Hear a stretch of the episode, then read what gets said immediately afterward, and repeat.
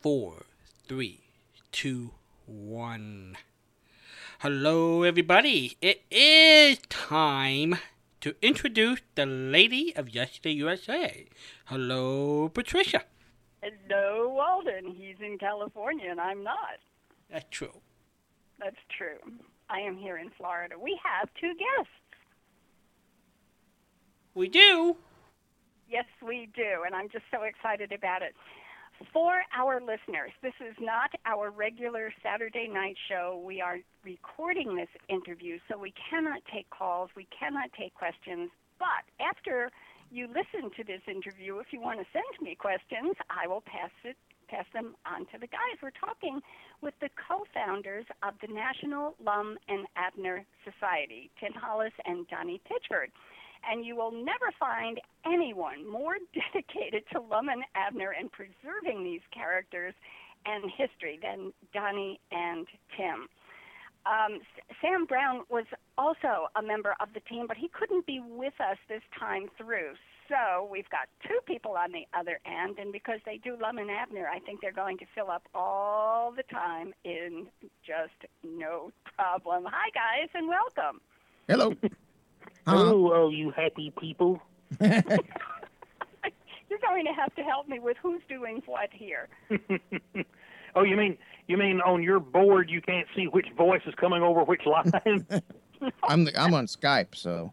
Oh, I but, but I'm I, I, may sound the same to Patricia though than. Uh, uh, but Tim is on on a telephone line, so yeah. I can tell the okay. difference. All right, he's. If Patricia's in Florida, she's closer to me than than to any of us. yeah. And, and you are you're in Alabama, is that correct? Birmingham, Alabama, yeah. Birmingham. And Donna, you're in Texas? Right, uh, Carthage, Texas. Carthage, Texas. And Walden is in California. Costa Mesa, California. We, we have the country covered here. That's yep. true. Okay, I just want to do a quick recap on Lum and Abner because occasionally we have new listeners who have not gone through the list of fabulous old time radio shows.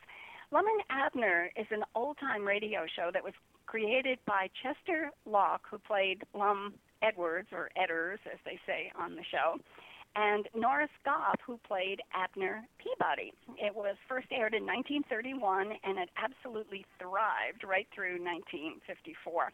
Now, both Goff and Lauck made seven movies in addition to the radio shows, and they were also in character.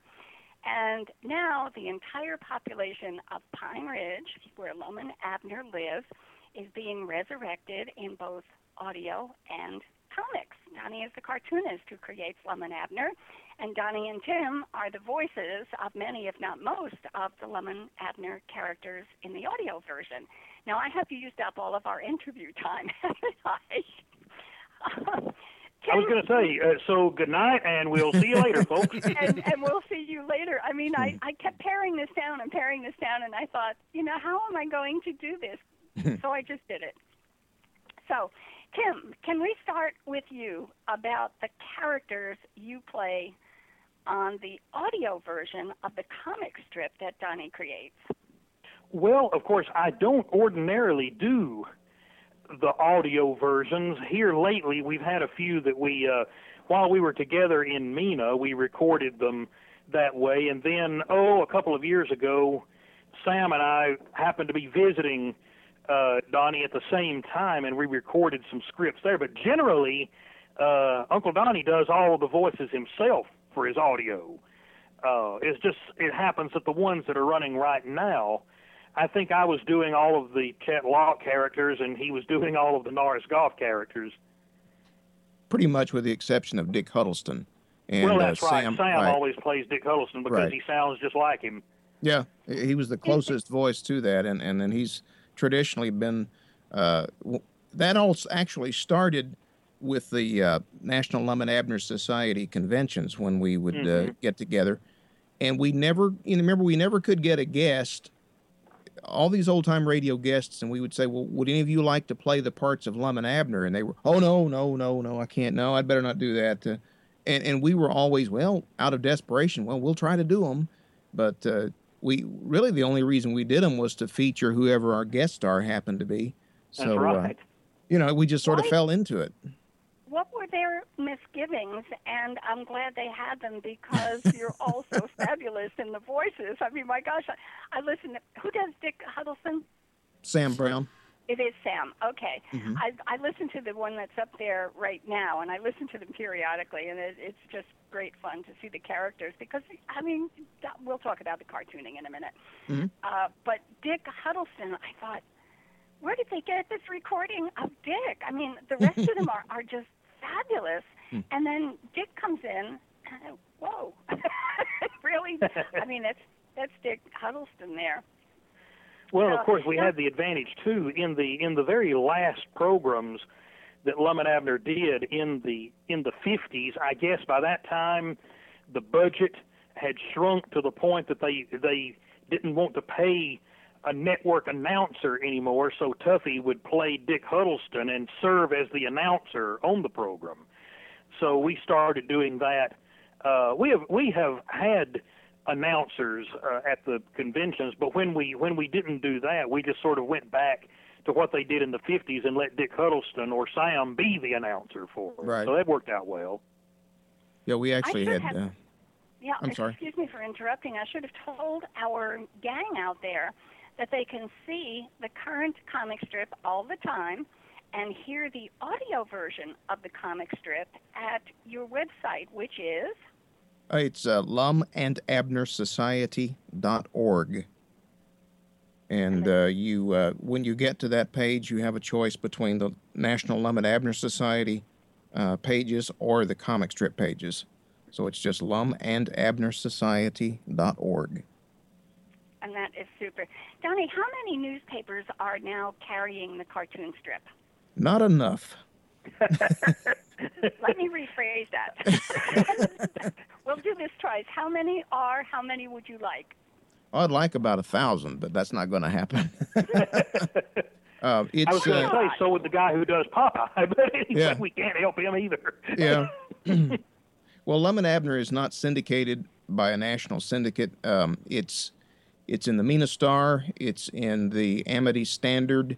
It's in a monthly uh, national uh, n- newspaper or tabloid style magazine called Today's Grocer.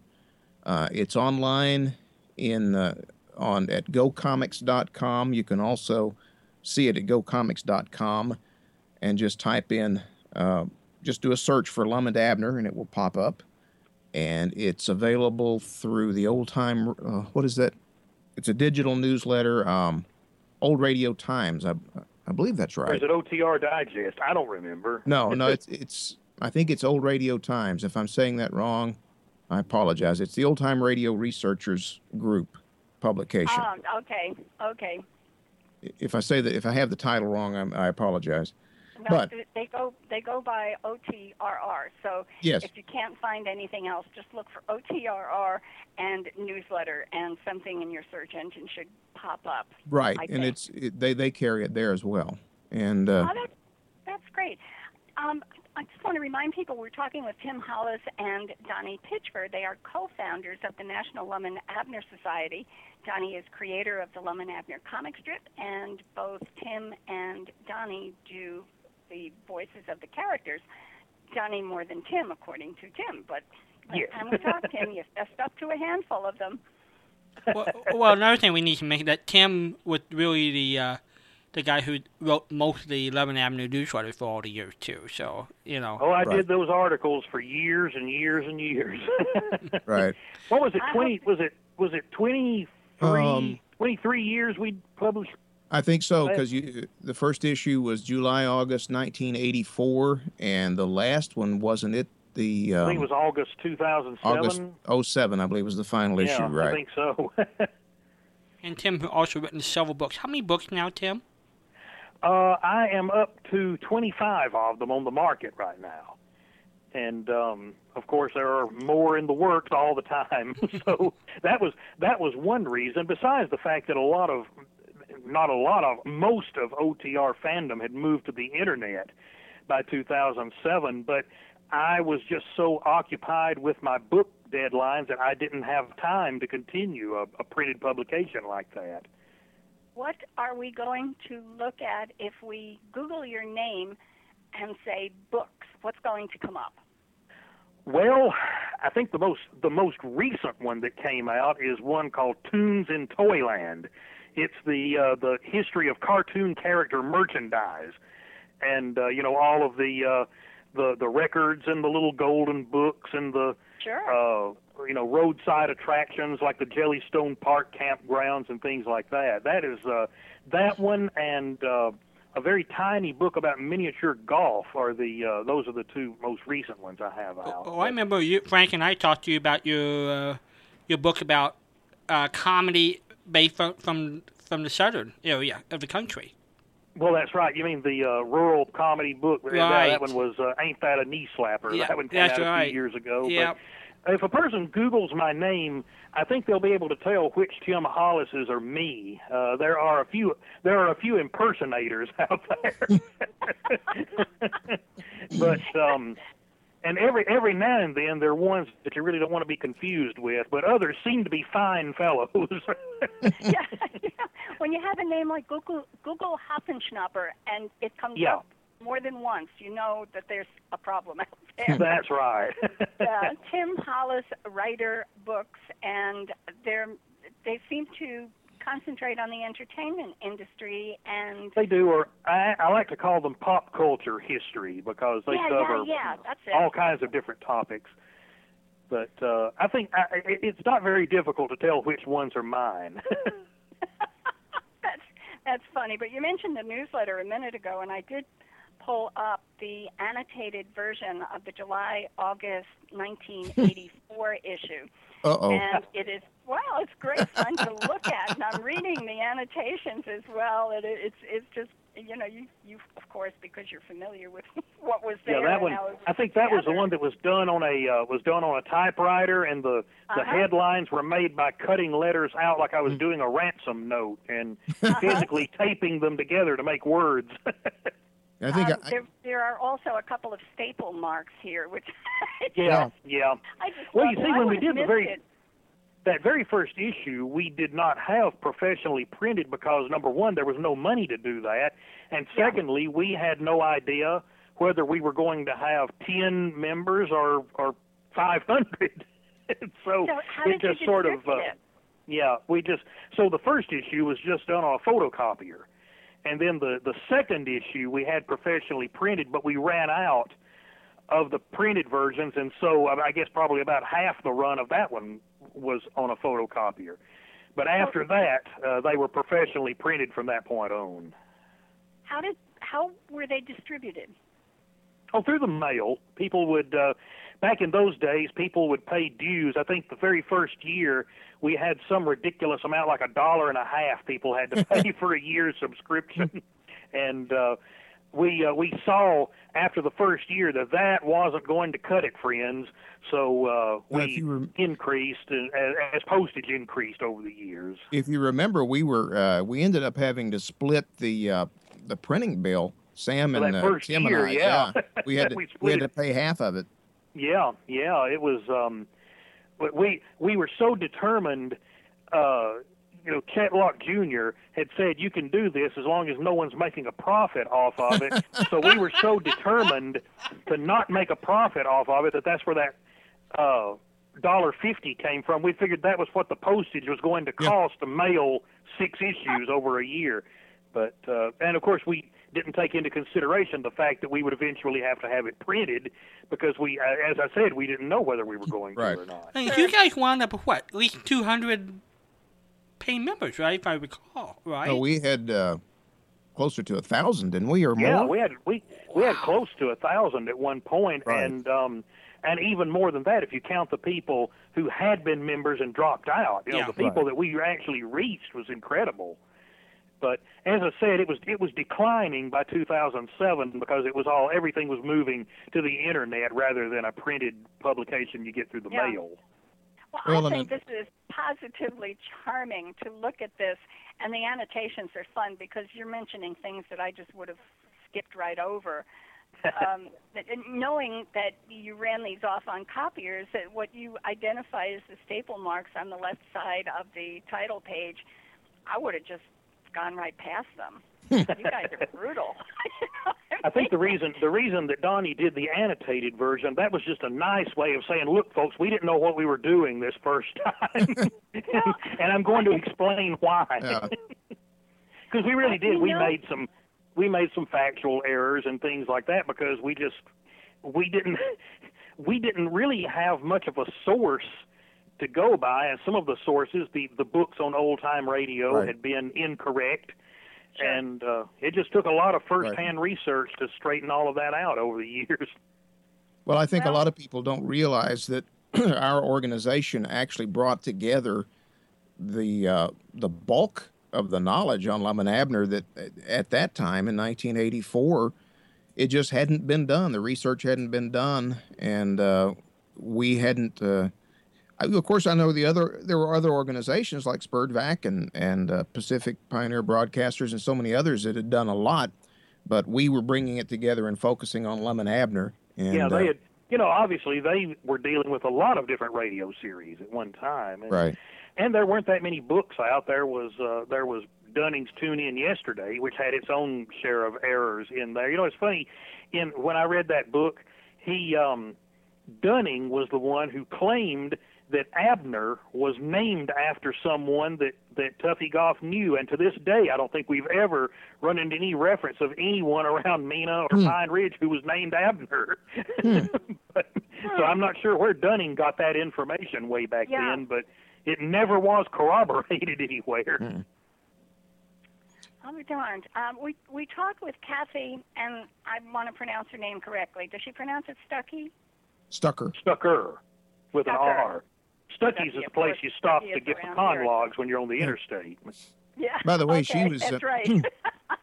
I I was about to embarrass myself and own up to it. We featured her. Uh, she was featured in one of the recent comic strips, by the way, and, Yep. and provided And her it's the one- voice. Yeah, it's the one that's up on the site right now. Ah, Yeah, that wasn't that wasn't one of us doing that voice. no, I didn't think so. Good, good. But well, by the time this airs, yeah, by the time this airs, it won't be this week's, but it would. yeah. Uh, you Well, may want to. We may want to tell folks to look. Uh, we did something unusual this time. We uh, actually had the cartoon or the comic strip Lum and Abner superimposed over photographs of Mena and the Lum and Abner Festival. So that's that's why we had uh, Kathy Stucker in there. And uh, you may want to look at that on the site. If if it's gone by the time this airs, it will be uh, in the archives under the heading of. Uh, I think I call it off to the festival. I think so. Ah. It'll still be there somewhere. Do you have archived uh, um, panels, archived comic strips that go back a ways? Uh, they go back about two years. Uh, I was required uh, to remove them when uh, the first two books were published. There's a Lum and Abner Year One, Lum and Abner Year Two uh, Uh-huh. set set of uh, printed book collections. But I think the um, I think we, we go all the way back to uh, the summer of oh, of thirteen. I I think, but that's still am, available. Am I hearing you correctly that if people go to the site, they cannot access this two-year period? They can access it. Yes. Are you, are you talking about the first? I'm sorry. Are you talking about the first two years? Yes. Uh, well, they can access it if they buy my books. Yeah, I was going to say they have to buy the books to read those early Yeah. ones. Yeah.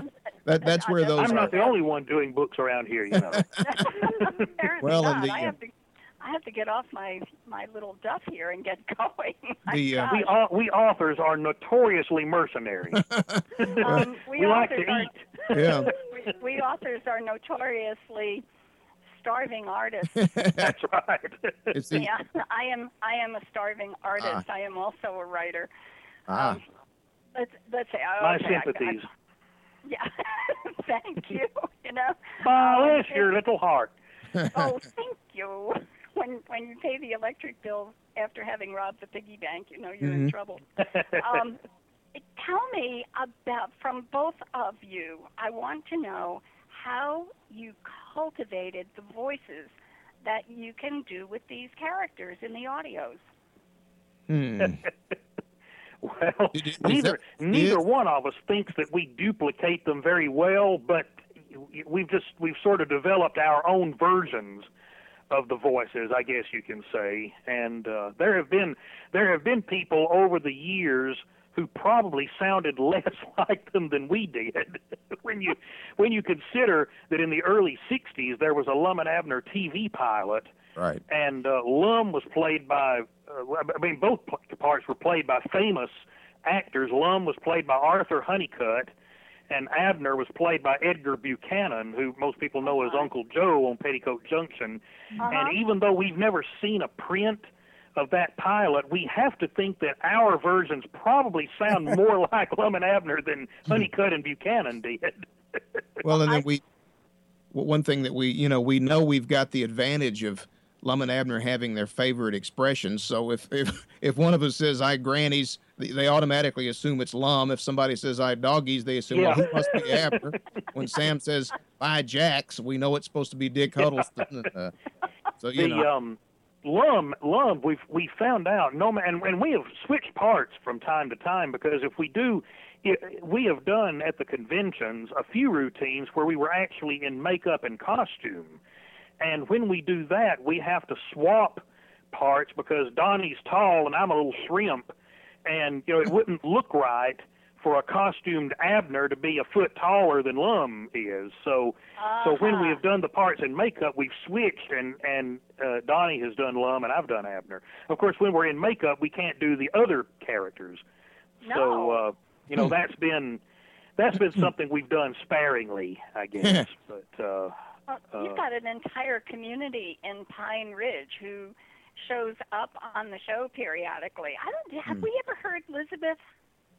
um, she was in one or two programs, uh, but mostly they just kept her as a character who would be talked about, you know, and Right. not necessarily appear in person. Yes, yes. She was the one who was going to show up when poor Abner was uh, tied up in splints, pretending he had gotten run over by a car. Right. Uh, Yeah, Elizabeth, Elizabeth was in the focus, but she never showed up. We're talking Yeah. with Tim Hollis and Donnie Pitchford. They are co-founders of the National Lum and Abner Society. Donnie is the creator of the Lum and Abner comic strip. He does the voice of the characters, and Tim jumps in sometimes as well. There, everything is up on lumandabnersociety.org, O-R-G. Um, not the other one. I won't even mention. I'll have people going to the wrong site up there. So, um, Donnie, tell me the origin of the comic strip, where you cultivated or developed the artistic abilities to put these characters in print and do it extraordinarily like Well- the actual characters when they got dressed up. Well, thank you. Um, actually, that since I was about age five, I had a desire to be a cartoonist, and uh, I'll go ahead and tell you that was in 1963. So you do the math, and I'm 22 years old. So Mhm. we, uh, no, actually, I, I really did. I wanted to do 39. yeah, thir- uh, at least, yeah, almost twice. But uh, I wanted to do that growing up. You know, that was all I wanted to do. And then I got sidetracked and uh, got into a teaching career and found that that kept me too busy. But um, I was able to do some art along the way with the uh, National Lum and Abner Society. There was usually something that needed illustrating.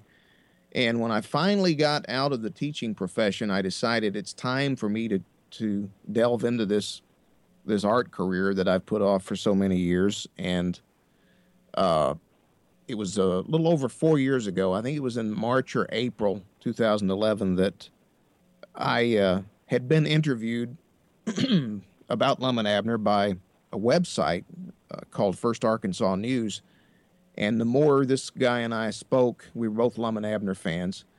And uh, finally, one day, I just said, "Hey," he said, "Have you ever considered a comic strip on your website? You're, you know, you're developing an online newspaper. Have you thought about a comics section?" He got interested, and uh, since we had spoken for so many years with uh, Chester Lauck Jr., I approached him for permission, and uh, he said, "Well, let me see what you have in mind." So I came up with a set of samples and some model sheets and so forth, and uh, he objected to a few things. Of course, I mean, you know, that was I was depicting his father, and uh, he said, "If you'll change this a little bit or modify this," and I, I got the look to what he approved, and uh, he said, "Okay, go for it." And that's how we started. It was started online with First Arkansas News, and then the uh, the Mena Star picked it up, and uh, we've had a few other papers through the years that just didn't stay with it. But uh, and it's run. Uh, we're, we've started the fifth year at the beginning of June. Started the fifth year, but that's basically Has how it it got started. long? Oh my Um, gosh! Yeah, four complete years, and uh, we're Wow. in the second month of the fifth year. Oh but- my goodness! Oh, Actually, my um, I, I usually, John and Larry say they don't remember this that well, but I think it was either John or Larry uh, or someone on Yesterday USA that made the comment that, oh, well, it's nice that you're doing a uh, comic strip, but uh, those of us uh, who are blind, we love old time radio, but we can't read your comic strip. And that's what led to the idea for the audio version. You know, I said, well, we need to do something about that and uh, that's how we uh, I got the idea and got the okay to produce an audio version each week. And I thought, well, you know, the first thought was just describing the strip, and I thought, well, why don't we do it like a little miniature radio show? And uh, that's how that and of got course, started. I might mention too that, um, of course, John and Larry, uh, at least once a year, had been playing the audio from the conventions uh, Mhm. over over their Right. radio program. So I think that that probably that probably entered into the thinking uh, as well. Was that they were Could they were sort of basing it on what we had been doing all along. yeah, I think you're right. Um, Now, yeah, because Johnny, you're you're creating an audio and a visual. right. How how challenging is it to create a visual that has to be able to translate and make sense in an audio? And sometimes I don't think it does. I've had because There are I've some where you've had sight gags that, of course, had to be Yeah. described in the audio Yeah. version. so it, it slows it down. It, it loses some punch, but um, sometimes if you do it right, I know I did the um, one that was fun was actually not uh, one of my scripts, but it was the uh, 1936 radio scripts, which unfortunately don't exist as recordings.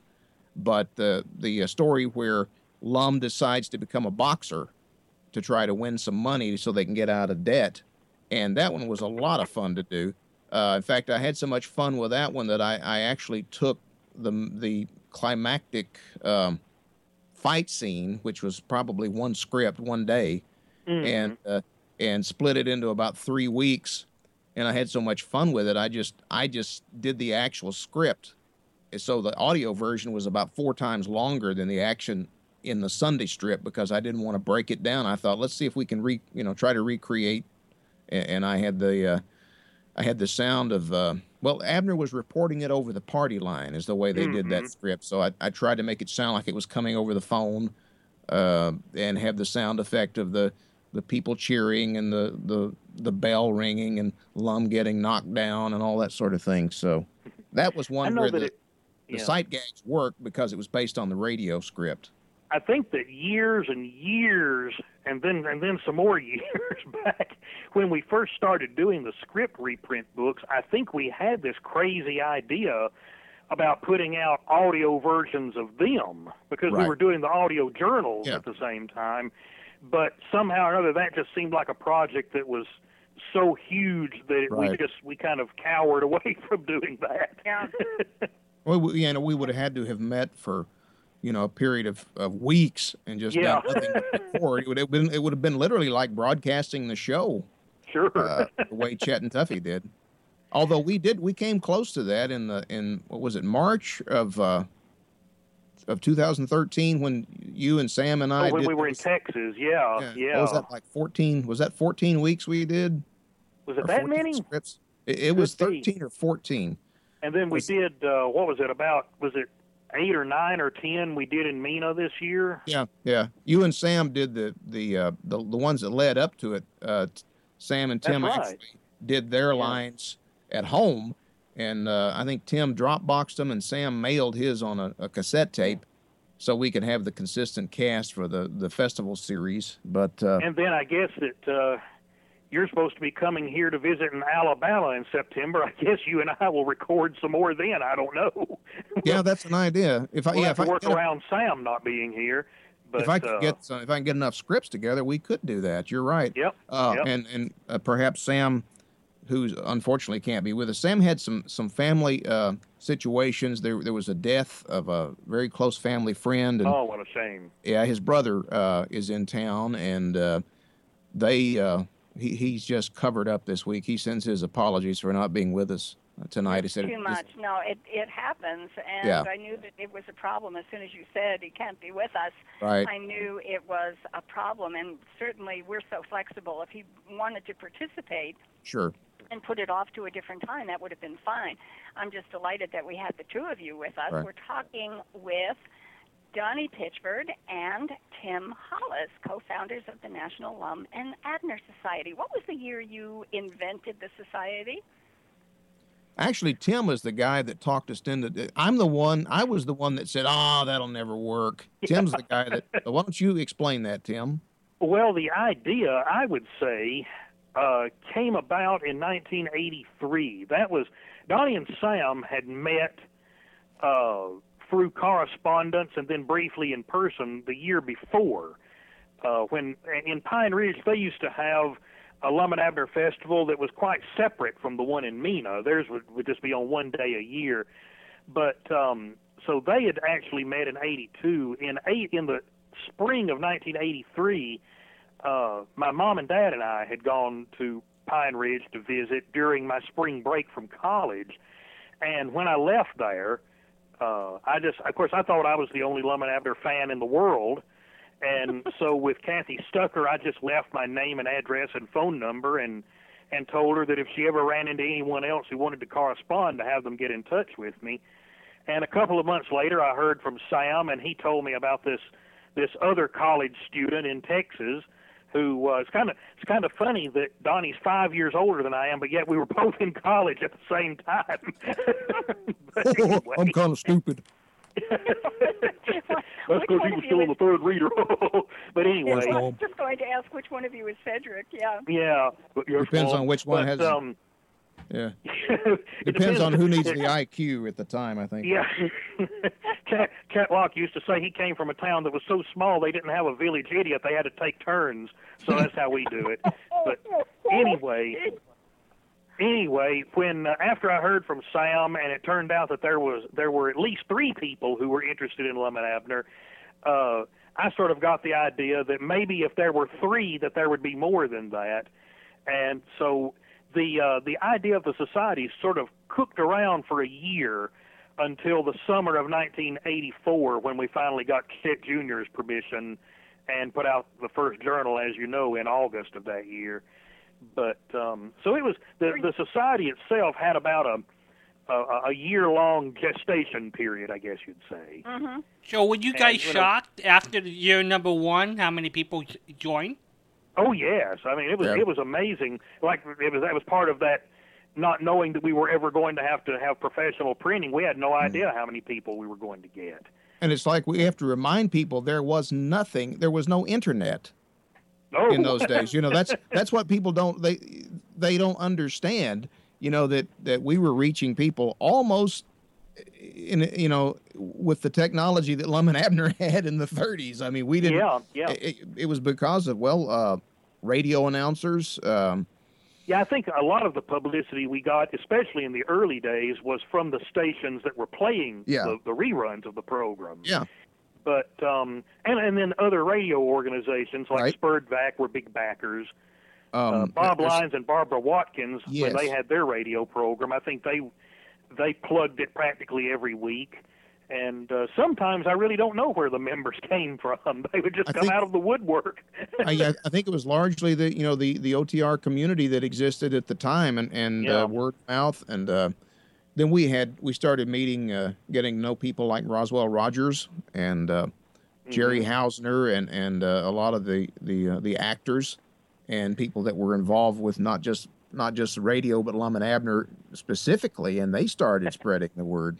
Yeah, they they were very instrumental in getting the uh, the the veteran actors on our side because after I, I've forgotten which guest at, at, at what point in the convention's history it was, but it it got to the point that if we had Jerry Hausner, Les Tremayne, Wendell Niles, any of those people, they would come and be with us in Mena, and then they would go home, and they would tell such glowing stories about it at the Pacific Pioneer Broadcasters meetings and so forth that when we would contact uh, someone, I I don't even remember who it was, whether it was Barbara Fuller, Willard Waterman, one of these people, but I would contact someone and say, you know, we wondered if you'd like to be our guest. I'd say, well, it's about time. We wondered when you were going to ask me. you know, people, these people out there, the the old timers in Hollywood, they were just all waiting to be asked to be guests.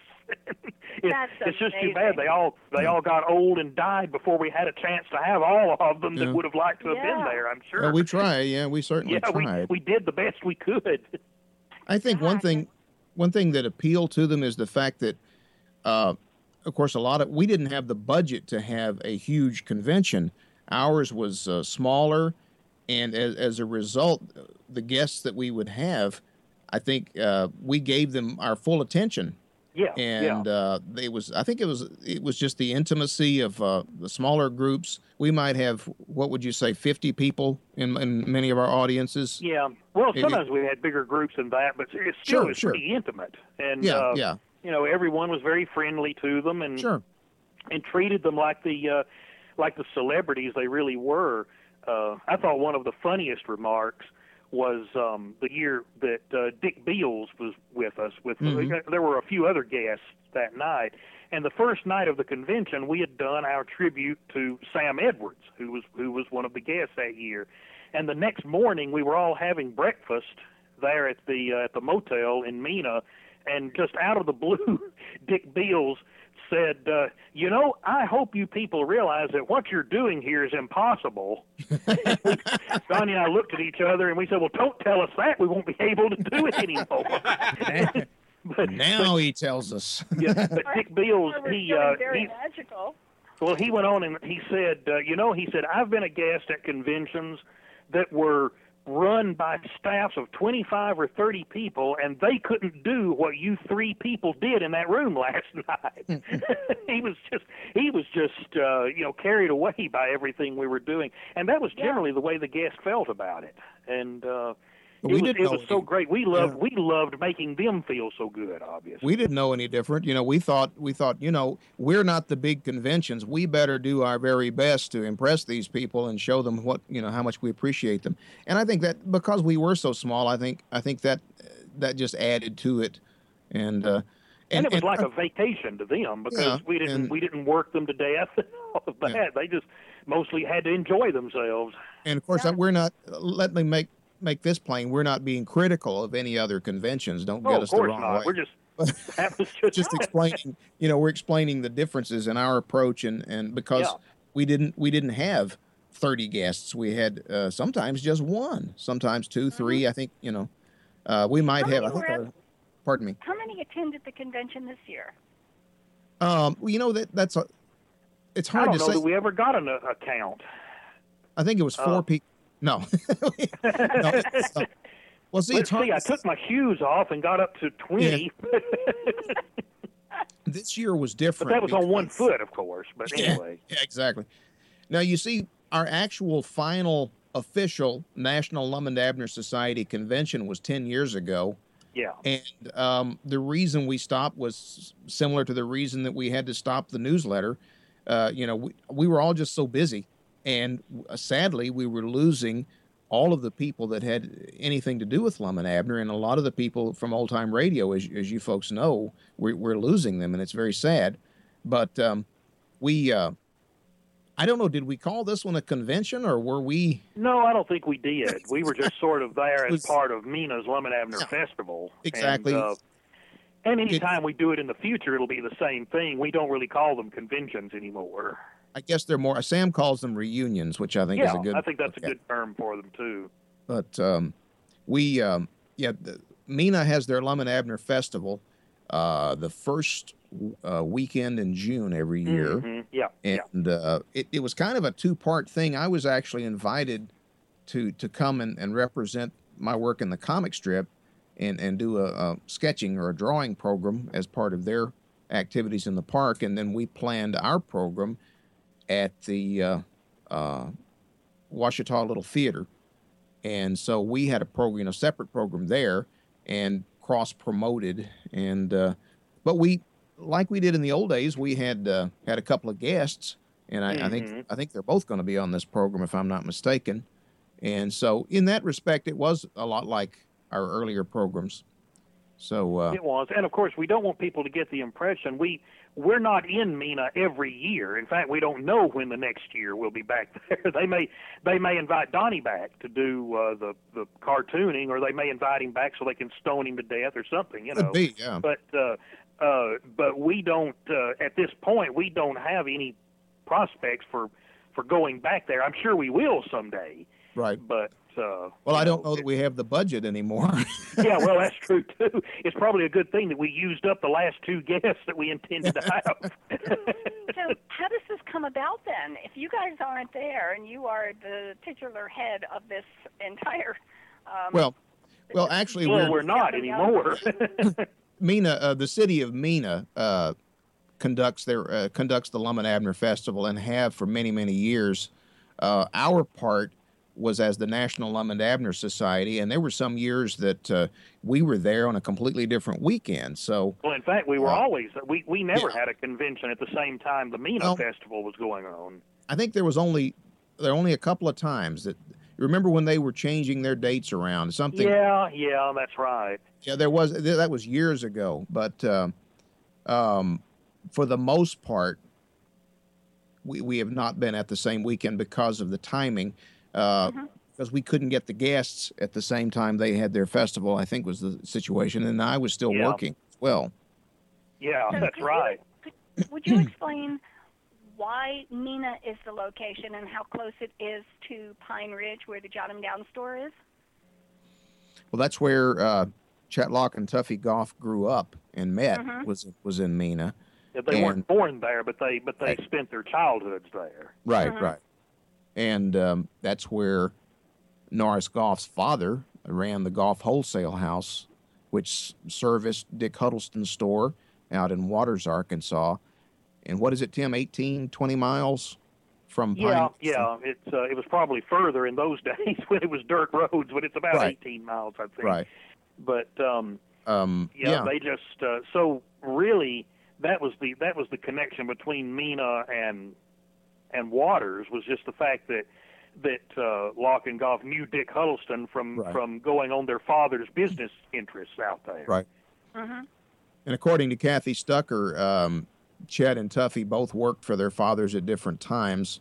And uh, Chet would often, you know, they would actually go there to the store. And so they knew the people out there and observed the traditions and picked up, uh, I'm sure, a lot of the colloquial, I can't say that word, a lot of the speech. Mhm. Yeah. that there that there funny talk they used to Yeah. The, the native down home stuff. yeah. You you mentioned Waters, and I know the story about Pine Ridge. Would you Mhm. tell our listeners about the transition from Waters to Pine Ridge? go for it, Hollis. Who who me? Yeah, you were- well, of weren't you course there? they had when when on the radio program they didn't use the term waters because they thought that that sounded more like a a swampy place than the than the mountain community. And um in the research some of the the earliest scripts that turned up uh were from January of 1932 or a little less than a year after they had first gone on the air. And um, the person who discovered those scripts found that in the in the typed part of the scripts, every time they referred to the town, it was the the name Shady, S H A D Y, and they said that every everywhere the word Shady appeared, it was scratched out, and the word Pine Ridge was written in. Hmm. So apparently there were there was some fiddling around with what the name of the town was going to be even after the program had been on the air for almost a year. But they came up with Pine Ridge because it sounded like a mountain community.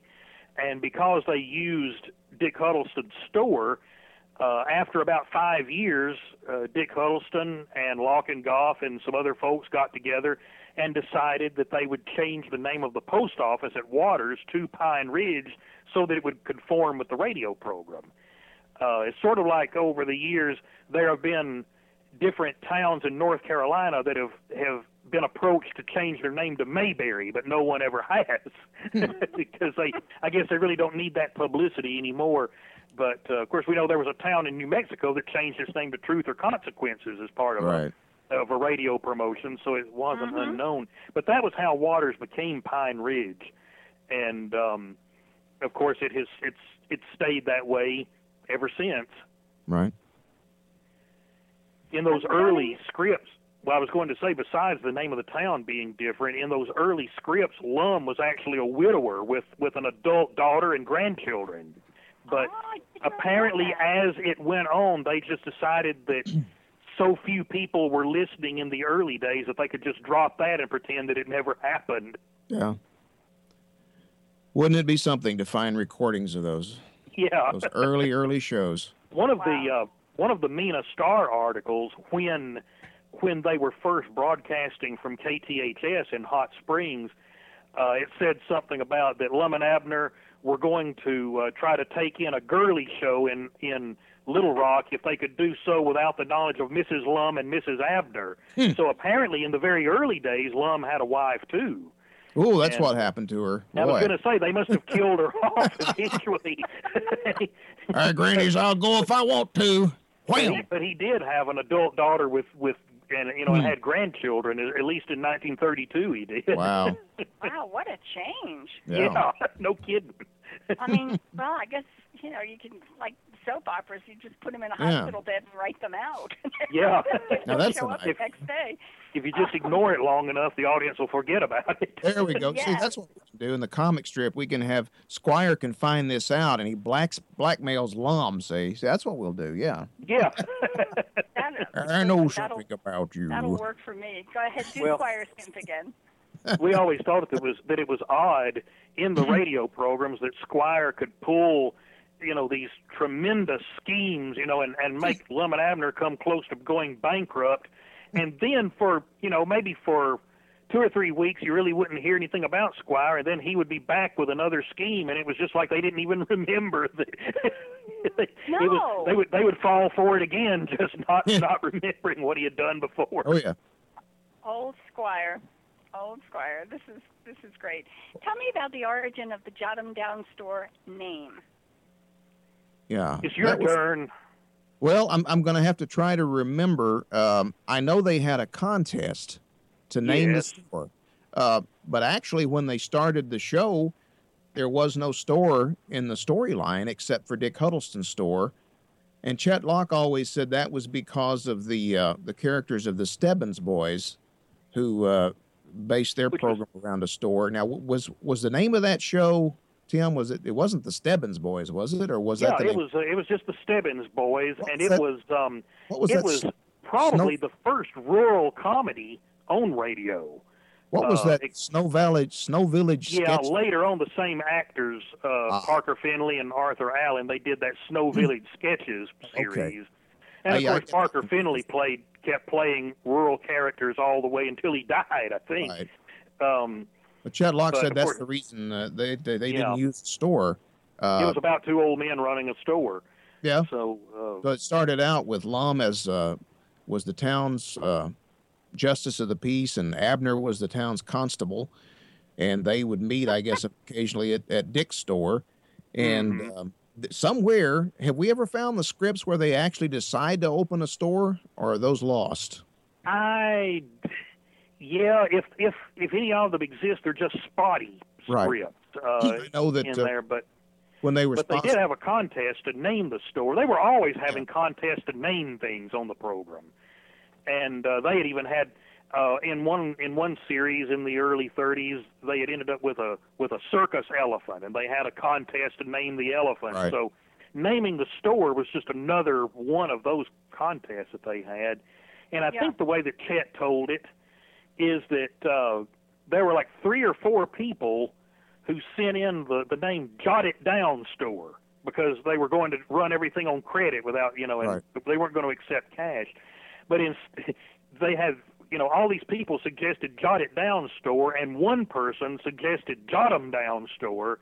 And rather than dividing the prize among three or four people, they decided, well, let's give it to this one that sent in a unique name. as, Now- as Chet said, if they knew that it was going to be such an important part of the show, they might have taken a little more care with it. But now we uh, we actually came in. You actually came in contact with that winner, didn't you, yes, Tim? we actually found the. He was very elderly, but he was living up in Ohio, And and we actually got in touch with the the fellow Um, who who came up with the name Jot 'em Down store. Was it was it uh, Fioca or something? What was his name? I have forgotten now. It's But- it's in the it's in the journals out there. But I know he sent a photo of himself holding this little trophy that he won, hmm winning Yep. the contest. Yep. I'm at, How did you go about finding this person? Uh, in his case, I think we found a newspaper article or or something uh, that that told who the winner of that contest was, and of course, once again, in those days there was no internet where you could look up phone numbers. I guess we just we probably called information and and found out there was still a person by that name or something. I think he was delighted that we located him, though. Oh yeah. I, I would think so. That in in that particular era, it must have been an enormous deal to have been recognized by such a popular vehicle Right. as Lum and Abner. How did you guys find Lum and Abner? I mean, How you- did we really, find them? I don't know. I don't know how old you are, but you're younger than having sat in 1945. We're younger than Walden. We're younger than Walden. No, we're not. You're younger than Walden. I, don't, I think we're younger than. I know we're younger than John and Larry. Yep, you guys Oh, are you guys are a tad older than I am, so you're you're, you're bridge between John Larry and Walden. What can I say? Um, well, I know that I know that I first heard of it as a kid uh, in the mid '60s when my dad took me to a Lum's restaurant, and I asked him what you know where that name Lum came from, and he started telling me about Lum and Abner, which he'd listened to as a kid. My dad was born in 1933, and he had uh, his whole family would listen to it, and he thought it was just an Arkansas radio show. He didn't know it was national, and he he compared it to. Um, he said it's sort of like the Beverly Hillbillies or the Andy Griffith Show, or you know. And I was intrigued and thought, well, I'd like to hear that. And and I never thought it would be possible to hear it, but uh, finally did start hearing it. Uh, oh, let's see, around I heard the first one around the late '70s at some point, um, and then in college I started listening to it when one of the stations was was rebroadcasting it. I think how Ti- about you?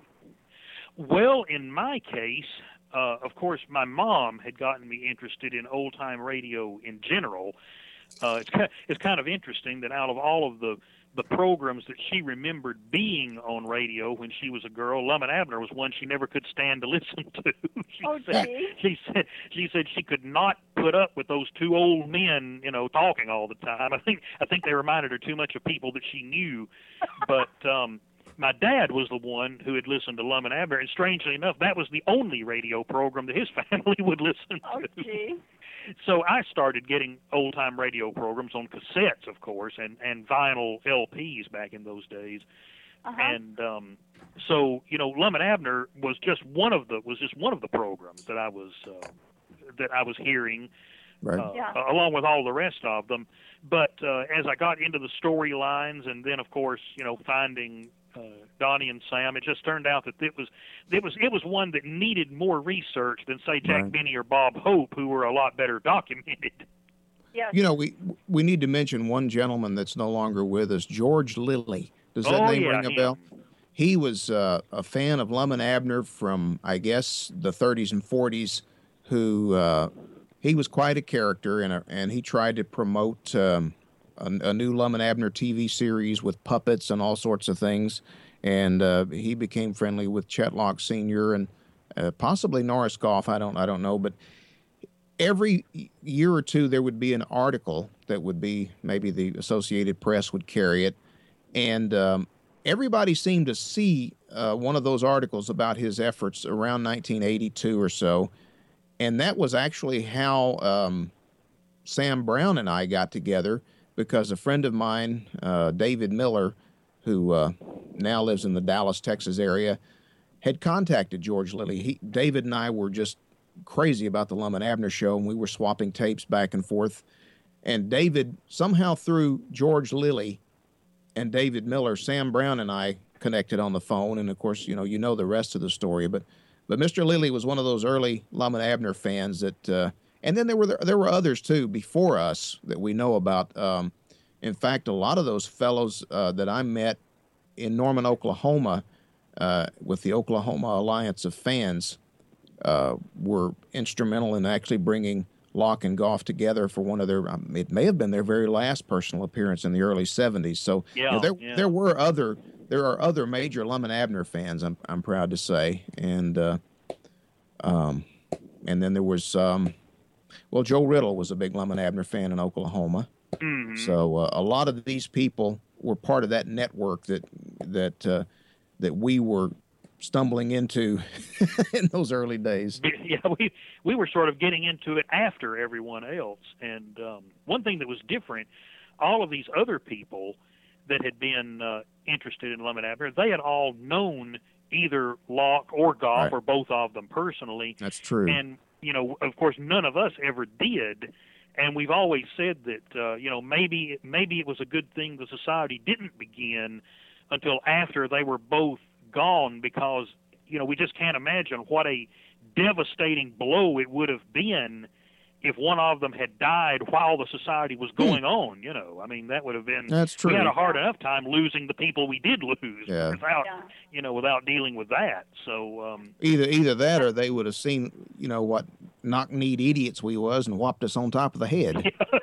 maybe so. Well, you tipping into territory that I talk about every once in a while, and I'm not going to lose it. I just want to let people know that we're talking with Donnie Pitchford and Tim Hollis, who are co-founders of the National Lum and Abner Society. Donnie is also the creator of the Lum and Abner comic strip, and he does a lot of the voices. Tim jumps in once in a while. I I thought it was more often than you're owning up to here, uh, because the audio is also available at their website at lumandabnersociety.org. And just a reminder, we're not live. This is a pre-recorded interview, so I'm No, very we're dead. sorry. I started to say, I'm. I I'm really sorry we're not able to pulse. take calls. Okay, now here's here's my tickling on the edge. You've talked a couple of times about losing so many people who were intimately involved in radio or who knew the people who were involved in radio. You are another generation. How do we cultivate in the upcoming generations a love for old time radio and characters like Lum and Abner? Hmm. I sure hope we can do that. Yeah, I know- I uh, think well- the internet has a lot to do with it, and also, uh, of course, satellite radio, like the uh, the the, the old time radio channel on on XM radio. Uh, Mhm. I understand from their uh, announcers that there are a lot of young people who have discovered radio through that.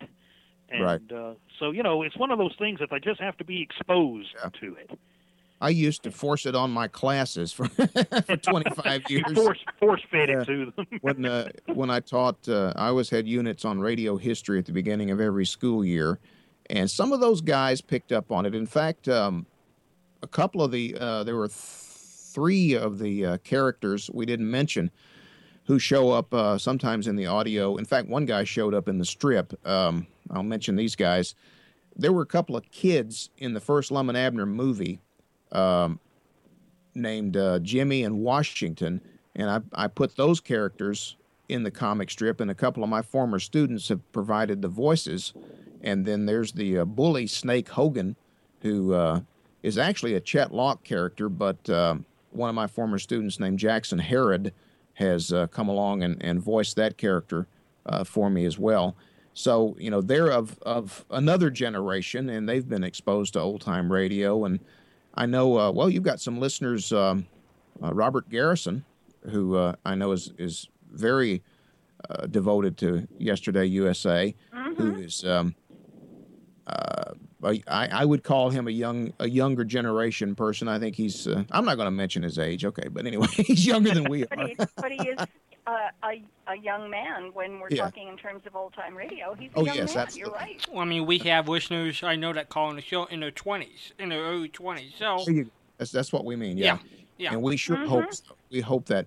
And I know that um, that's another reason for the audio version is is I know that the the blind community loves old time radio, and that's another reason that I wanted to keep uh, that aspect of the project alive. And, and I just hope that somehow through the the comic strips, the books, the the audio, that somehow, if it can reach enough people and they'll find something humorous about it, perhaps they will take a, a the next step and say, "Well, I'm going to try some of those old shows. I want to see what Yeah. those are about." So, And of course, we have to remember too that uh, a lot of a lot of people who have been old time radio fans, they have children, they have grandchildren, so they're going to introduce it to them, and uh, and it may uh, you know it may it may catch on that way. So Yeah. I- hmm uh, you know, a good example is the McMurrin family, who who Yeah. came to so many of our conventions, and anytime now.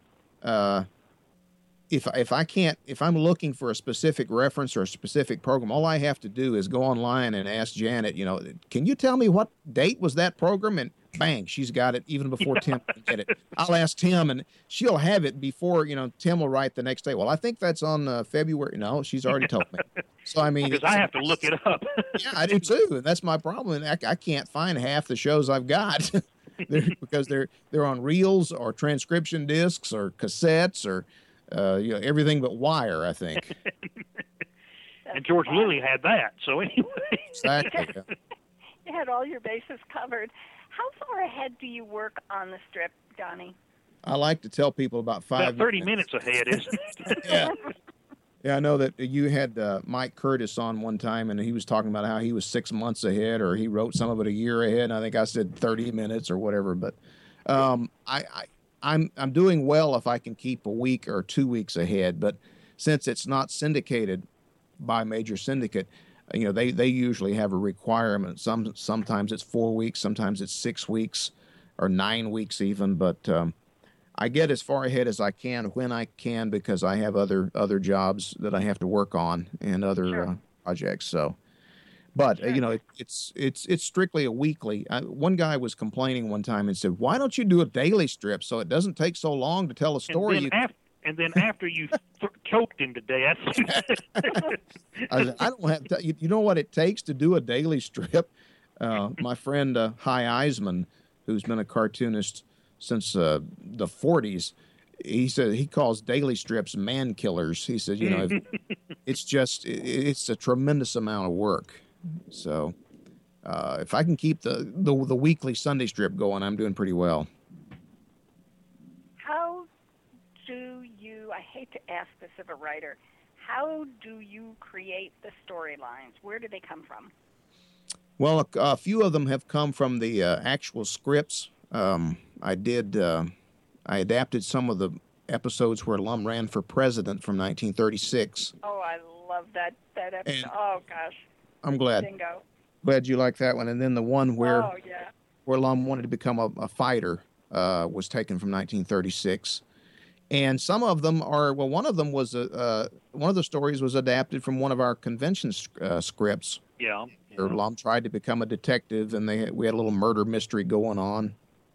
And um, some of them I just think of. Um, of course, the thing with Mena about the festival just basically wrote itself because uh, you know we knew we were going there, and I thought, well, now what kind of situations can we put Lum and Abner in, or where can they go, or who can they see? And you know that that was pretty simple to put together. One thing Um, that we one thing that we've actually discovered over the years, and of course it's different when uh, you know when you're working by yourself, like Donnie is with the comic strip. But we, you know, having having listened to the shows and having worked with the characters for so long, we discovered that it really wasn't that difficult to just put Lum and Abner into any kind of situation, and we Right. would know what they would do, or we would Right. know what would happen. You know, I mean, we could come up with some of the most preposterous things like what if Lum and Abner went to Chattanooga to see Rock City? You know, we I mean we knew how they would react to everything. Yeah. So um it's uh, with the comic strip. I'm sure that it's sort of the same thing. You just you start with a situation Right. and then just sort Yeah. of let Lum and Abner ride it. Yeah, Uh, Yeah, they sometimes have that's such the way to it. well-defined and strong characters that I can understand that you tap in and say, "Oh man, Lum, Lum would say this, or Abner would do that." and all that does is really, to me, that that points to the strengths of uh, of Lauck and Goff as well as Roswell Rogers. Um, Mhm. You know, for for the incredible work they did. Um, and you know, the, the characters are very rich. Of course, going Lauck and Goff wrote they wrote their own scripts for years and years. But what is ironic is that m- the the vast majority of the uh, the programs that got people interested in Lum and Abner by hearing them in syndication are actually not the the programs that Lauck and Goff wrote at all. They're the ones that Roz Rogers wrote, Right. uh, and he had assistants from time to time as well. Right. But uh, basically, there are there are relatively few of the Lauck and Goff programs that are available to hear. So the script you guys printed in the in the journal, were they from Rogers or were they did they check?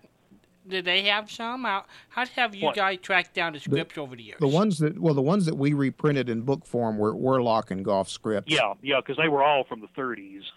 And the reason we did that is because the recordings didn't exist. hmm But uh, however, sometimes you, uh, you you do have to realize that sometimes they recycled some older stories. Um, oh yeah, like yeah. the when they opened the movie theater, they reused that in in the 40s. And uh, oh, I know there were other ones. They used part of the.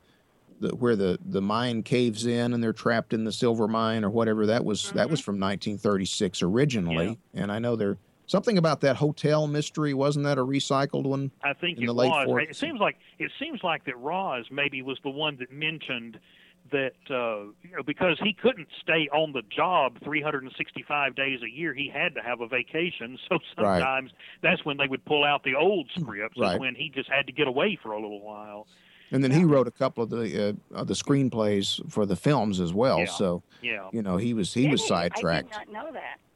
Yeah, let's see. What was it, Tim? Uh, two weeks to live and Two weeks to live, and so this is Washington. Yeah. I think are the two that he wrote. Right, right. I think you're right there. And then movies are uh, great fun to watch. the Bashful Bachelor was largely based on radio scripts that Lauck and Mhm. Goff had written. So Yeah. Yeah, that's why they got screen credit for original story on that one, just Right. because it was based on the radio script. hmm Interesting. How many times have you listened to the series of shows that are available? hmm. I don't really know. I know that both of us there are parts we've heard more often than other Right. parts. Right. I really, I really couldn't say. Because I'm I'm hearing some now that I will remember bits and pieces of, but then there were entire shows that I think I don't remember this at all. Uh, I actually listened to one last night that uh, I, I hadn't laughed as hard. I don't think at at a Lum and Abner show as Tim. Do you remember the one? um I'm copying some that actually uh, came from Tim. That uh, yeah, we're trying to restore some of them that were Right. about to deteriorate on us. and there's one, the one where they're trying. They're in Los Angeles and they're trying to get back to Pine Ridge, and they're they're helping this guy move a trunk. Oh yeah, They I think Francis on- Bushman is the guy that with the Oh, is that. Bushman? Yeah, I think uh, it's Bushman. they drop it on uh, Abner's foot, and he's going, "Set it up, set it up, set it up, set it up, set it up, set it up." and at one uh, point, Chet and gets Lon- tickled. Oh yeah, locked it. He's cracking up laughing at, Yeah. at Abner, and uh, I remember that one. Um, actually, hearing that uh, when I was working for a printing company, and uh, it was at lunchtime, and we would turn the radio on, and I, I can remember the lady I worked with, uh, you know, just almost choking on her lunch over that one. It was so funny. I think the punchline at the at the end is that they're going to share a ride with this guy, but he thought that they had a car, and, and they thought that he had a car. Yeah. Exactly. yeah, I'd forgotten Great. most now, of that. this was a serial of sorts because Right. stories ran into each other. Yeah. Mhm.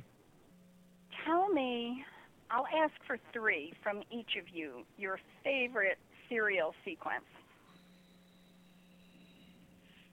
Well, we'd probably pick about the same ones. You go first. um, I, I, I always say that my all-time favorite was the uh, storyline about Diogenes Smith. Oh, yeah, I think yes. I, I think I would agree with that. Yeah, 'cause that- Wonderful world. Wonderful world. Yes. That was the first one I ever heard, and I got in on it, and, and it was all fresh and new, and I didn't know for sure who the characters were, and it just you know after a few episodes it swept me along.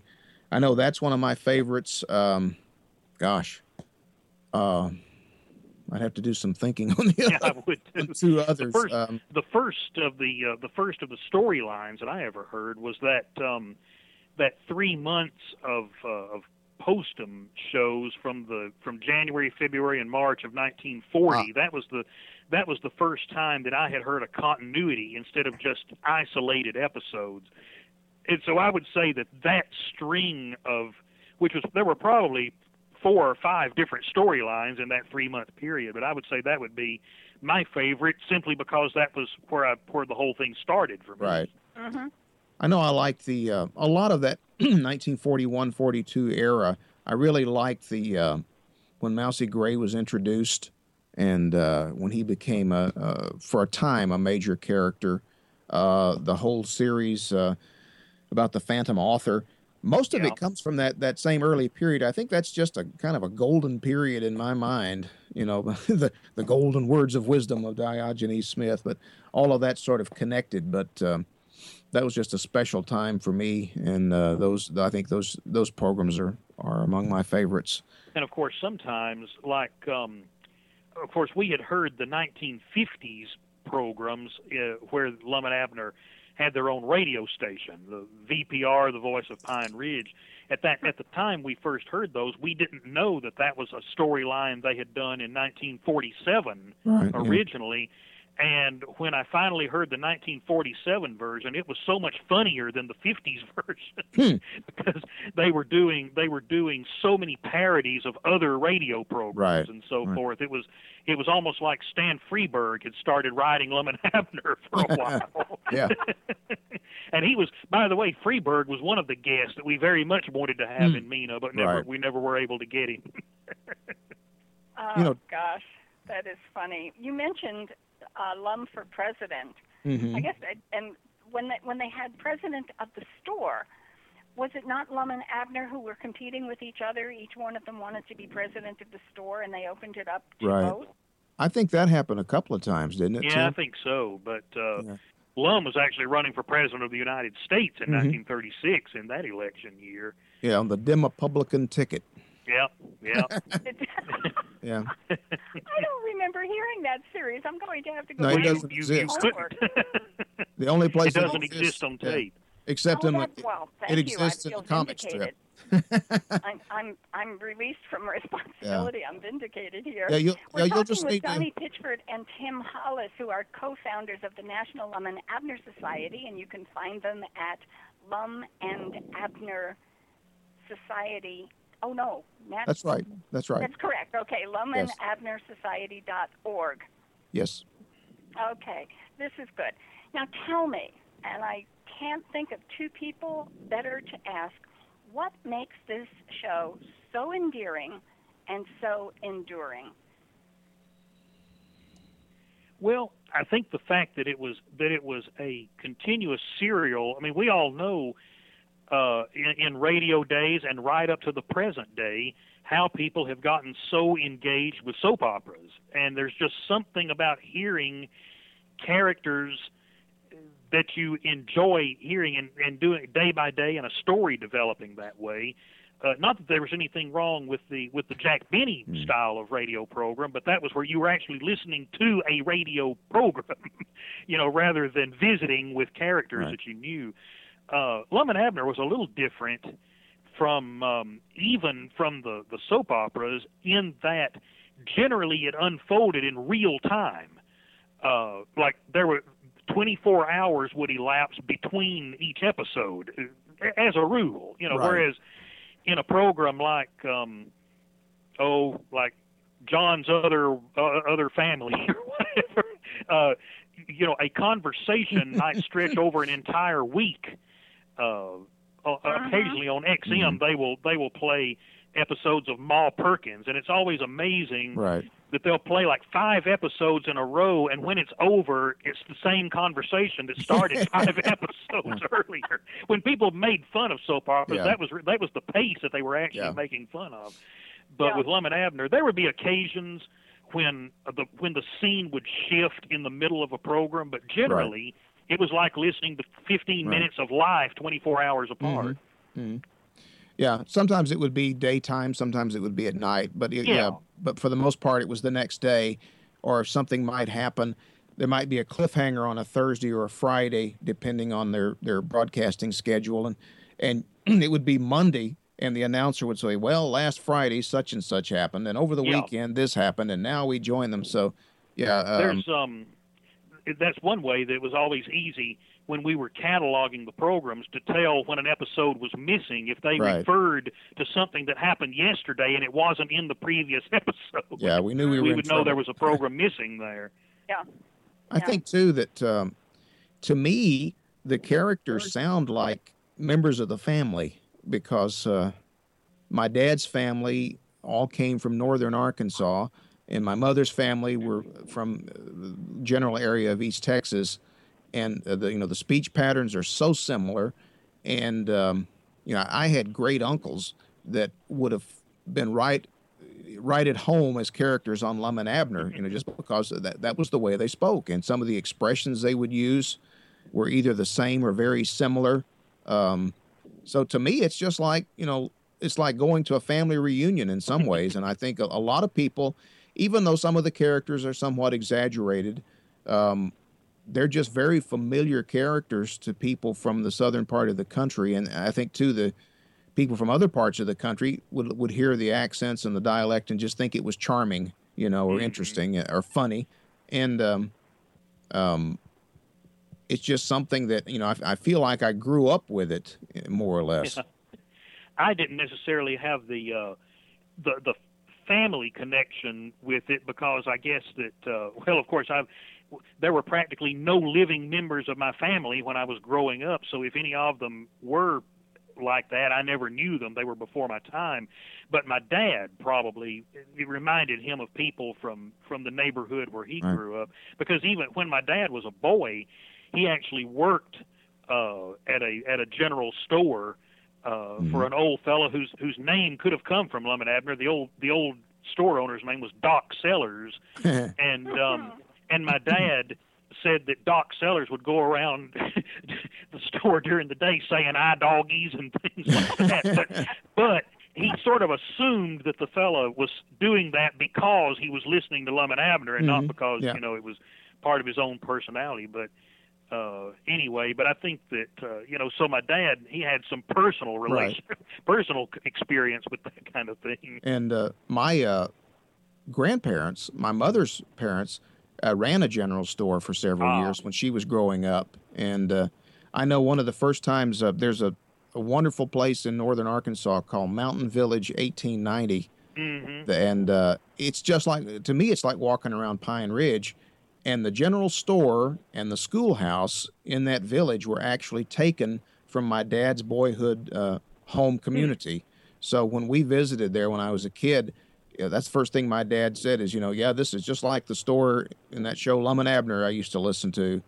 and uh, coincidentally, Chet Lauck and uh, Dick Huddleston were present when the, that village was uh, for the grand opening. Yeah. Right, the grand opening when it was dedicated. And that, so. that kind of brings up the subject that the Pine Ridge of the radio program was always a lot larger than the than the Pine Ridge in real life was, with a lot more variety of businesses and and things like that going on. Right. So uh, and the uh, I mean the real Pine Ridge was sort of a wide spot in the road, I guess right. you'd say.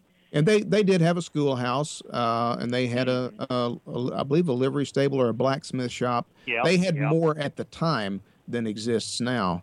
Yeah. But uh, it was, uh, you know, one at one of our first conventions, I remember a gentleman who probably at the time was in his 70s and I remember him walking into the uh, the Dick Huddleston store, which is now called Lum and Abner Jot 'em Down store, and then beside that is the Lum and Abner Museum. But I remember him coming back out with tears in his eyes and saying it just said it, it was just so real. It was just so real. He said when when I used to hear the show, he said I, I just thought it was real. You know, he it never dawned on him that it was a radio show. You know, he he was yeah. young. I guess he was a kid and uh, or a young person, and when he listened to it, he it, it, to him it was just a slice of reality. So, Well, and apparently a lot of people felt that way because when they went to the um, when they went to the 30 minute, the weekly, uh, you know, the weekly sitcom program in Right. front of an audience, Roz Rogers said that they got letters from people wanting to know who are all those people laughing in the Jot 'em Down store because Yeah. they, people thought it was really being broadcast from a Yeah. little store somewhere and not Yeah. on a stage in, in Hollywood. They really put themselves into the role. One of the things I wanted to ask both of you as writers, Donnie, you create these characters in pictures for us, and Tim, you are a writer as as a profession. The two characters were so um, they they fit together so perfectly. It was like tongue and groove. Lum had the grand ideas. He was the dreamer and would frequently say something that implied he thought Abner was a little backwards in his thinking because he hmm. couldn't take, keep up with it. And in the end, Abner would be the one who had the common sense to recognize that this grand plan was not going to operate. Now, that's not an easy thing to achieve when you've got two people writing a script coming together. How did they accomplish that? I guess you'd have to ask them. Yeah, I wish we could. yeah, but I'm sure the characters developed, uh, you know, over trial and Right. error as they because the the scripts, as we know from reading them over the years, they changed and developed. The early ones that that that we were talking about from 1932, the earliest ones that someone developed, um, even though it was always a comedy program. Uh, in those in those 1932 scripts, they're they're much darker than than we think of later on. Like there's uh, there's an extended uh, series where Abner and not not Snake Hogan, but the character who preceded Snake Hogan, a character they called Oscar Fields, I believe it is. I think that's uh, right. And Oscar Fields is actually trying to kill Abner, Yeah. and you know, and Abner's trying to hide from him. So it would, you know, I think they were probably basing that on the real life they had observed in those mountains up there in in Arkansas. Could be, and, and two, you have to remember that uh, Amos and Andy was a big influence, Yeah, and the very early, very big. the early Amos and Andy shows would have very serious moments in them. Mm-hmm. Yeah. So um, I'm sure that they that they worked with the characters and just dis- discovered what seemed to be the best for them. Right. Mm-hmm. It's really interesting. And you know, in some cases, it may be that uh, a- a lot of their own personalities went into that because be, even in yeah. even in real life, Chet was usually the one who came up with with new projects for them to do. Could be, yeah. you know, Tuffy would go along sometimes reluctantly, sometimes not, but Yeah. uh, uh-huh. you know, so I think that you know some of that probably came into it as well. It it sure sounds like it. Of all the characters you have worked with, which are your two favorites? Hmm.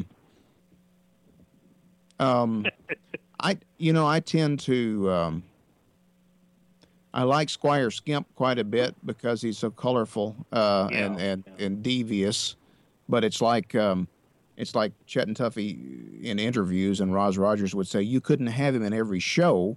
Like Tim said, he would have to vanish after Yeah. after each scheme to give Yeah. people time to forget. But I mean, uh, he, he's always an enjoyable character. I always like. Um, he wasn't a major character through the entire series, but I always got a kick out of Mousy Gray. Yeah. yeah. Uh, just um, he just added a, a little dash of oddball color to the show. Yeah.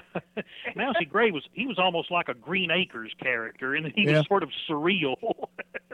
Yeah, I, th- well, I, th- I think we found out he was a creation of Roz uh, Roz Rogers, wasn't he? Tim? yeah, yeah. Or at least uh, at least Roz was the one who who brought him into the form that people Right. knew. Because I, I mean, Roz wrote him as pretty much Cedric's age. You know, you know, maybe a uh, in his around 20 years old or something like that. But when he first appeared in a in a Lauck and Goff script, didn't they say that he'd been the night watchman for 30 years or something like that? Yeah, something, or eighteen. I think it was eighteen years or something. Yeah, he yeah, was. there was he an indication that he was an older right. an older guy when he first began, but uh, and But he Tuffy was some- changed the voice a little bit too as it went Yeah. along. Yeah. Yeah. But What uh, about what about yours? What about yours, uh, Tim? Did you did you mention your favorites? I mean, it's like in working with the scripts that we wrote for the convention, Cedric was always a lot of fun. Yeah. Uh, you know, because you could um we had we had a lot of fun with him and so did Lauck and Goff. They would I Sure. mean generally he was the dumb character, but sometimes he would catch on to things before Lum and Abner would. Right. And uh, you know, so we had we had a lot of fun working with him and then of course Ben Withers who came along later on Yeah. Oh yeah. uh, it was it was always fun to write for him because he was uh, you could you could put any nutty thing in there on Yeah. him. Yeah. we had we had a couple of the scripts that were based on our guests being outsiders who came into town, and by the time they had encountered all of these characters, they would just leave screaming. you know? Yeah. Frank Bresee. Frank Bresee did that. Yeah. yeah, and Cathy and Cathy Lee Crosby, we had we used that with her. You know that uh, she was she was looking for stories to revive the That's Incredible TV show, and after she met all these people in Pine Ridge, she said nobody would believe any of this. Oh, you know, we had a um, had a character in the comic strip a few months ago, uh, who was a hero. He actually was the hero of the story, who had an unusual name, Larry John Walden. oh yeah, Did you hear him, uh, or did I've you? never did you known catch anybody that? about Not. that I name. knew he was there, and I didn't hear him. Oh my gosh! Well, you know, uh, Larry know. Larry did the voice. I know. Well, that's still on the uh, that's still on the website. So uh, that oh, was it is. Okay. yeah, that was one Get it that before it disappears. yeah, Once, that was once again, I'm vindicated. Thank you. yeah. That's the the name of that that for me. the name of that series is The Whisper, and it's it's a takeoff on all of the old radio shows like The Whistler and The Mysterious Traveler and um, those sorts of shows. You know, the Yeah, mysterious uh-huh. shows with And narrator. Uncle Uncle Donnie was very surprised after he had started that series to discover that there was a radio program called The Whisperer that was Yeah. that was very much a it was very much a copy of The Shadow. Whisperer. but, uh, Uh, yeah, yeah, Yeah, So at least- Whisperer, yeah. yeah. At least I, I, was- I was one syllable less. So, Yeah. but uh, Most distasteful show. I'm sure yours was a lot more But, uh, tasteful than his. That show gives me the creeps the way that guy uses his voice. And that's oh, what- man. You know, Yeah. can you imagine waking up to that in the morning? That was- no, I don't think so. that was the idea. The idea behind uh, behind this was Lum and Abner were listening to this this scary radio show, and it, it you know trying to pretend it didn't frighten them, and uh, Lum starts hearing an actual voice that's haunting him that he can't uh, can't figure out where it's coming from. So, but yeah, the hero is uh, is a gentleman uh, was a tribute to uh, John, Larry, and Walden. Walden? I think there was a pond that was named after Walden too, wasn't it? I think I remember studying that in literature in high school. I don't know about that. Hmm. Now you're thinking of that. You're thinking of that other hillbilly show, the Waldens. That's it. Yeah, yeah. Yeah, something in the mountains up there. They lived on Walden's Mountain. Yeah, that's it. oh yes, okay, all right. I got it now. All right. We could talk about Lum and Abner until next week. And we already have, haven't we? Uh, well, think just we did. about. I probably tripped into your dinner times. I think we're going to be talking about it all the way through August, from what I understand.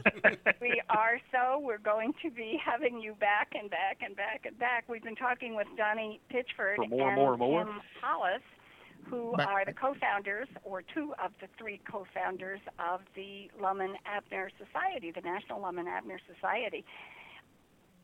I want you to do a wrap-up for me. What would you like people who have no idea what Lum Abner is all about? What would you Should- tell them to Should we do it in character, them maybe? into the story. yes, Should we do that? Huh? yes. Uh, Well, what Granny's Abner. Uh, What You know, that woman talking about?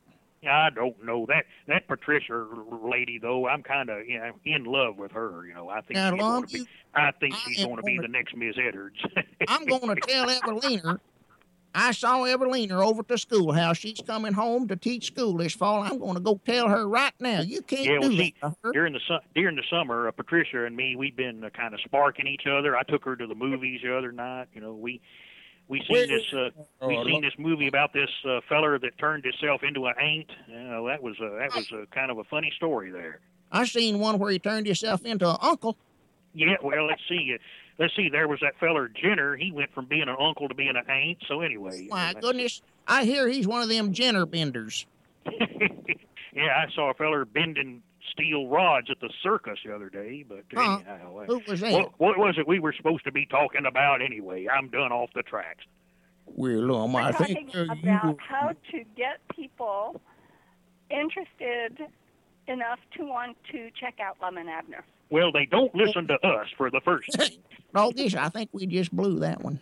No, I think you did a great job because I folks, think we if scared you them have off. not heard Lemon Abner, you've just heard them, and um, gosh, You've just heard an such great fun. unreasonable facsimile of them. Yes. we have we have heard a facsimile, yes, and and gosh, you guys do such a great job. What should I have asked you that I didn't? Can't think of a thing. um, when we were going to say good night, I don't know. I don't know what the yeah.